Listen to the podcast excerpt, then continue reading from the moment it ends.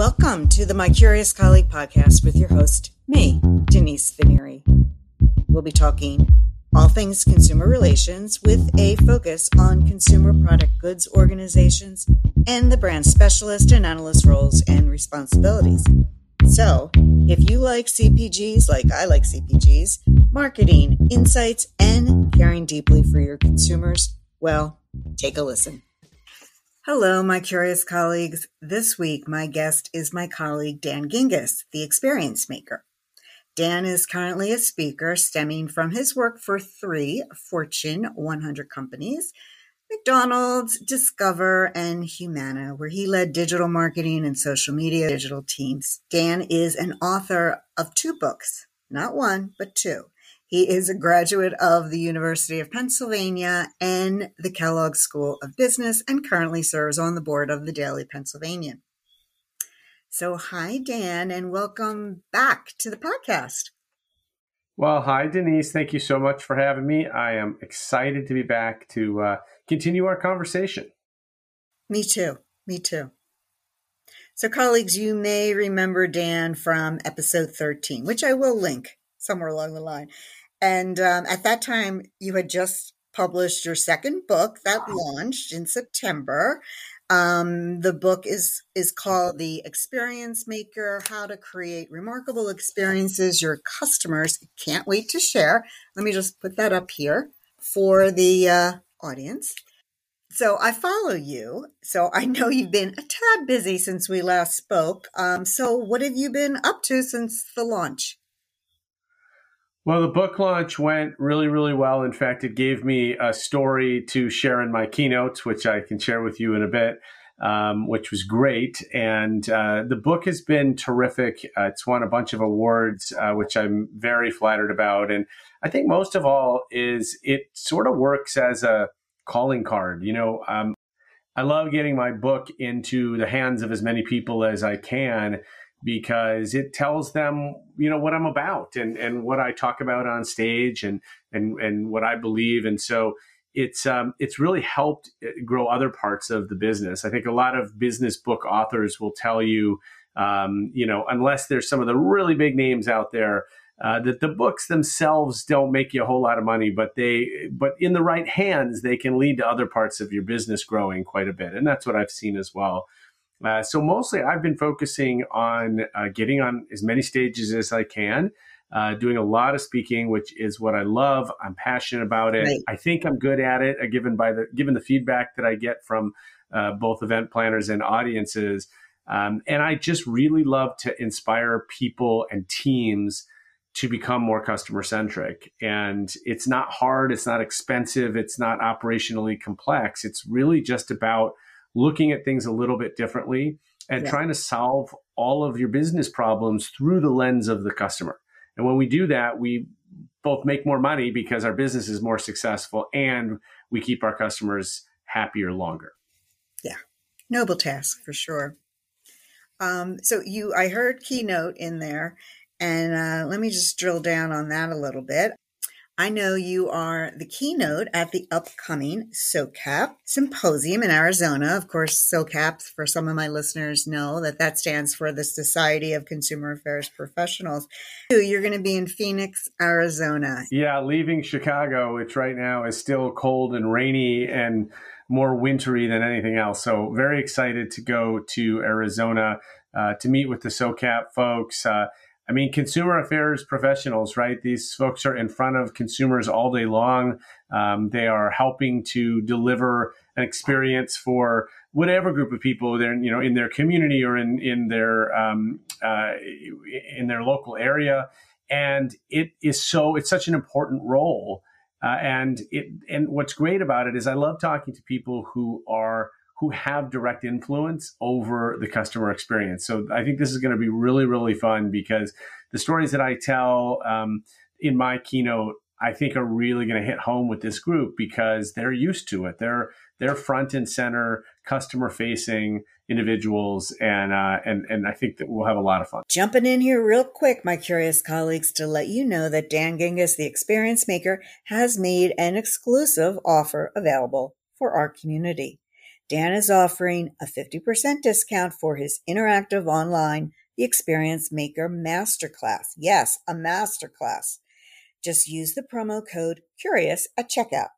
I'll post the link in the show notes and be sure to use the promo code CURIOUS. That's C as in cat, U R I O U S as in super. Now back to the show. I'm wondering, is this your first time speaking at a SOCAP event?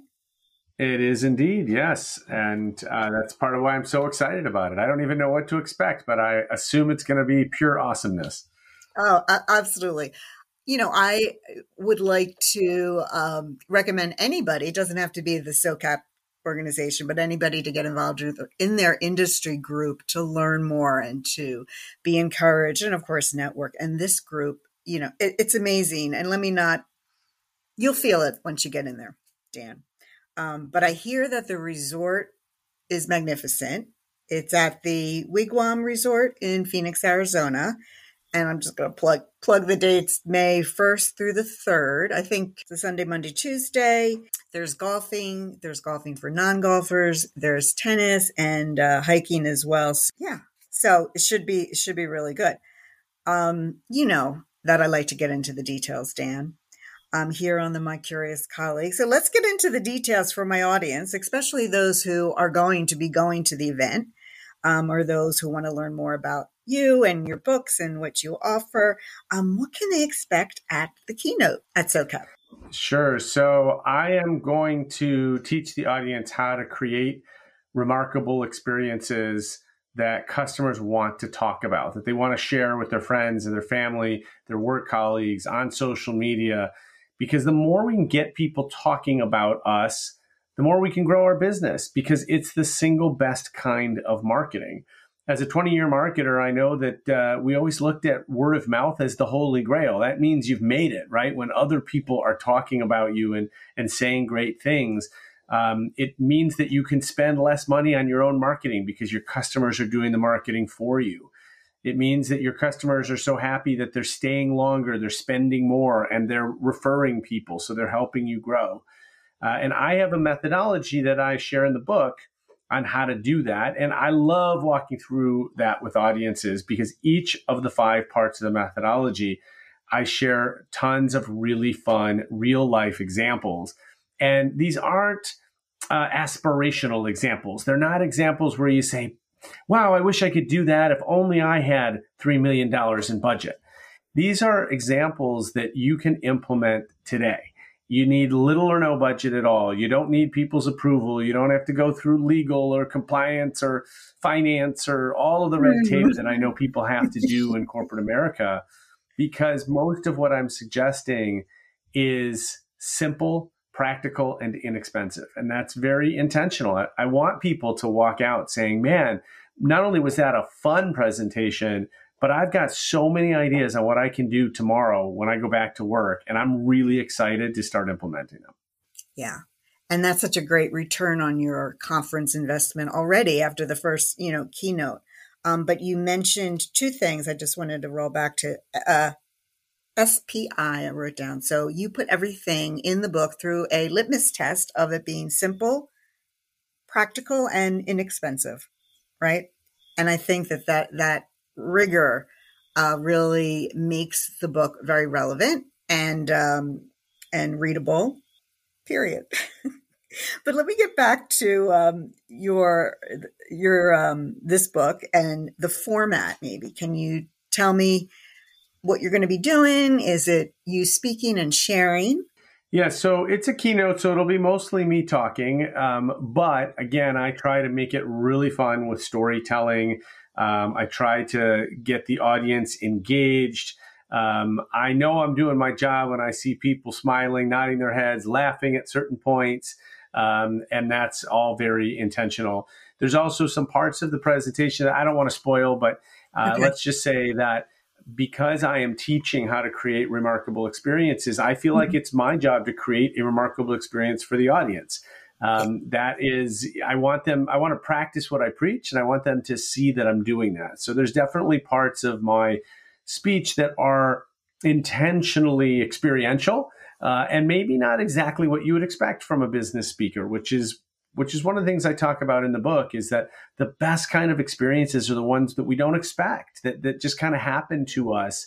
And uh, and those are the ones we often want to talk about. And I, I know this works because I see what people tweet about me after I, I speak on stage, or I, I hear what people say to me when I get mm-hmm. off stage. And uh, and these are usually the parts of the presentation that tend to land really well with people.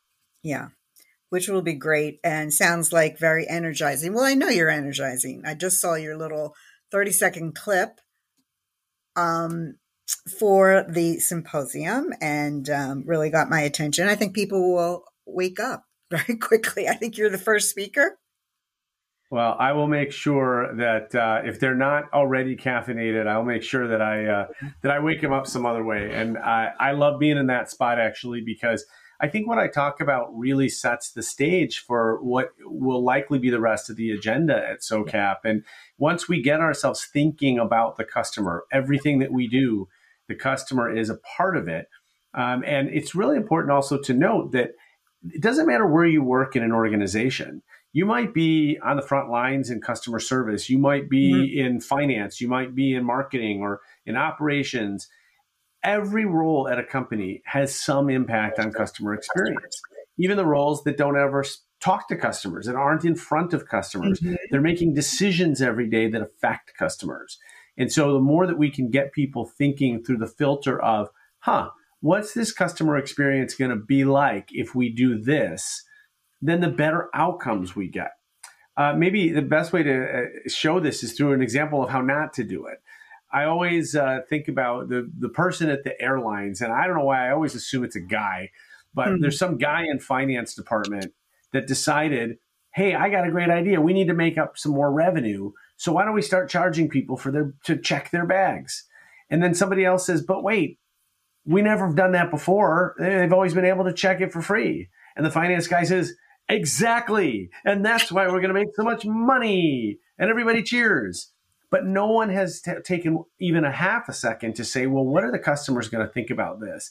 The fact that we're giving them no additional value, we're just charging them for something that we that used to be free. That's not a great experience. Mm.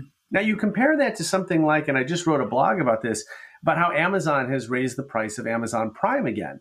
And so in fact, it started at $79. It's up to $139. I mean, it's almost, it's getting up there to being close to double. And yet, consumers pay it with a smile on their face because they have continued to add value to the Prime program. When when Prime first launched, it was two day shipping, which mm-hmm. was crazy at the time, but that's the only value that you got. Now the shipping is almost an afterthought with all the value that you get with Amazon um, Music and video and um, and you know the audible stuff and all of the things that are added in and the discounts you get at whole foods and whatever. There's so many things in there that consumers still find it to be a high value even though the cost has gone up. Right. and that's very different from the airline example right? Where there's been no additional value just the cost has gone up Hey, little birdie told me that you may be sticking around after the keynote. Yes. Uh, first of all, I always love to answer um, audience questions uh, after a keynote. Um, it's so much fun to see what's going through other people's heads. Then I'll also be doing a book signing. Um, I'll be signing actually both of my books, which should be really fun. My first book, Winning at Social Customer Care, mm-hmm. and then my new book, The Experience Maker. Right. And for my video friends, I have the book up now. Um, We'll get into this in one sec. So we talked a little bit about um, what you're going to cover in book one, and you're going to most likely um, talk about your particular proprietary approach, and we'll let you get into that at the session. Um, and then also, you just mentioned the second book, which is actually your first book that you wrote, and it's called Winning yeah. at Social Customer Care How Top Brands Create Engaging Experiences on Social Media. This book was actually published in 2017. Like that's a good five years now ago. And I just picked it up last year. Bottom line is, regardless, it is so relevant today. I mean, you're at such a great level. Each chapter talks about a different sort of decision point in the journey of social customer care, and it is as relevant today as it probably was when it when it published, in my humble opinion. So, what are you going to get into with um, with that particular with the content coming out of that? What can we expect? Well, first of all, thank you. Uh, I agree it's relevant today as well, uh, mostly because customer expectations today are that brands are on social media and that if I go to Facebook or Twitter or Instagram and want to communicate with a brand, my expectation fairly is that the brand communicates back with me. So that's still there. And I think the, the tips and the tools that I shared in that book are really useful where I weave it into the experience maker and sort of the crux of the presentation is my methodology starts with something called WISE, uh, which is the four steps to creating remarkable experiences. And remarkable is an intentional word. It means worthy of remark, worthy of, of talking about. And Y stands for witty, immersive, shareable, and extraordinary. Now, once you create those experiences, though, and people start talking about you on social media, you want to be part of that conversation. And so then I added to the wise an R at the end, which is wiser, because we want to be wiser than the competition. And the R stands for being responsive. And this is really how I tie that first book into the second, into the current uh, keynote, is that being responsive is really about being active on social media, listening to customers, responding to questions, to comments, to compliments, to complaints, uh, and being uh, being part of the social aspect of social media, not just using the media aspect of social media. Got it. Perfect. Perfect. How about um, kind of what you're seeing uh, at a broad, at a, excuse me, how about sort of what you're seeing at a high level in terms of challenges uh, for the consumer care professionals? Anything there that you'd like to, to share? Well, I think that broadly speaking, and this goes across industries, is the biggest challenge that we have is getting into the shoes of our customers and actually viewing the experience from the perspective of the customer. If you think about any organization, as we're creating experiences, we're doing it from the other side. It's almost like you're looking at a mirror, right? And you're on one side and you are pushing this experience out. But if you don't turn around and be the receiver of the experience to see what it looks like, to see how it feels, to see what emotions it brings out, then you're missing the opportunity to really understand what your customers go through. So, for example, we might have um, a, uh, a process that seems like it's an important process to have. You have to fill out this form and you have to get it notarized and you have to send it in a self-addressed stamped envelope. And, and, and this process is all developed for a reason because each step means something. But then when you turn it around and you look at it from a customer's perspective and you're like, notarized, how do I even do that? Where do I find a notary? And what's a self-addressed stamped envelope? I don't even know what that is. And and how do I fit all of this in? And where do I mail it? And you start to see, wow, we're actually creating a lot of hassle for people in a, in what seemed like a pretty straightforward process from our perspective. But it's because we never had to do it. And so I think that's the big challenge is, and this is why I always recommend to people, I probably said it uh, the first time I was on your show, always become a customer of your own organization if you can. Sign up for your own mailing list. Um, log into your website, forget your password and go through that process. Do all of the things that your customers do. And that will give you the best sense for what you're putting them through every time you're asking them to do something. Yeah, I think that's sage advice. That has not changed since we last spoke. So, how could our curious colleague community or the SOCAP attendees uh, find either book? Uh, books are available on Amazon, on Barnes and Noble, uh, Books a Million. Uh, the new book is available on bulkbooks.com if you want to order multiple copies for the team, which I highly recommend because it gets everyone ready for this on the same page about customer experience, but on bump. Yeah. Uh, so any of those places, uh, and if you have uh, the books also available depending on how you like to consume books, uh, hardcover, paperback, ebook, and uh, audiobook as well. Um, and yes, I read my own audiobook, which was really fun. It's the first audiobook I've ever recorded, and that was a really cool experience to do. So um, try to put all the options out there. And you know what? That's a great example of what I was just saying. Um, I know that there's lots of people that like audiobooks. I am not one of them. I don't listen to books. I like to read books, but lots of other people like to listen. So I felt it was really important that I have an audiobook for people that want to consume it in an audio format. Similarly, I have trouble uh, reading books on my iPad or on an ebook reader because I just don't like staring at the screen as much. But I know people who only read books on an ebook uh, reader, right? And so you want to make sure that you have a book available in in that format for them as well. Um, I personally love the hardcover because that's what I love hardcover books, and they just they feel so weighty and um, yeah. and sort of important. Um, but yet, other people, you know, they don't want to spend the money on a hardcover book, and so they want the soft cover. No big deal. That's great. That's why we offer the soft cover um, for a lower price if that's how you want to read it. So um, again, I try to practice what I preach on this stuff. I'm not perfect at it. Um, I make mistakes too, and it's and it's interesting because my customers will call me out when I do, um, and that's great. That's what I want to happen. Um, but I do think it's really important to to practice what you preach. I promised you a story about the book launch, and I, I want to share that because um, I don't think it had happened when we were last when we last talked. But when the book launched, I decided to sort of challenge myself. I wanted to send it to a hundred customer experience influencers who also had pretty good followings on social media. Now, I thought that was a pretty high bar because customer experience people, I know because I am one, have pretty high expectations. Like it's not, um, it, it takes a lot to impress a customer experience person.